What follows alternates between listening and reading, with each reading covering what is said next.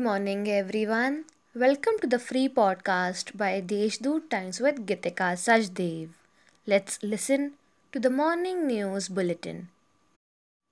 Two projects in the state have been selected under the World Bank's System Improvement Modernization Program. One of the projects is Palkhed Left Canal of Nashik district. A total of 185 crores have been sanctioned and necessary administrative approval has been completed, said District Guardian Minister Chhagan Bhujbal. COVID 19 update 95% Nashikites are partially vaccinated and 76% citizens are fully vaccinated in the district. Meanwhile, 37,952 people have received the booster dose by the municipal corporation so far. A continuous vaccination campaign is underway at 30 places in the city.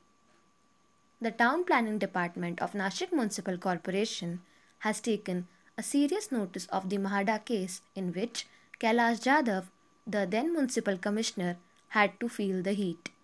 The Town Planning Department has so far issued notices to 32 out of 65 builders and architects and sought explanation immediately.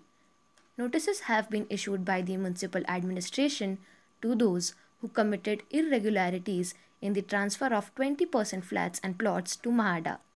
That's all for the important updates of the day.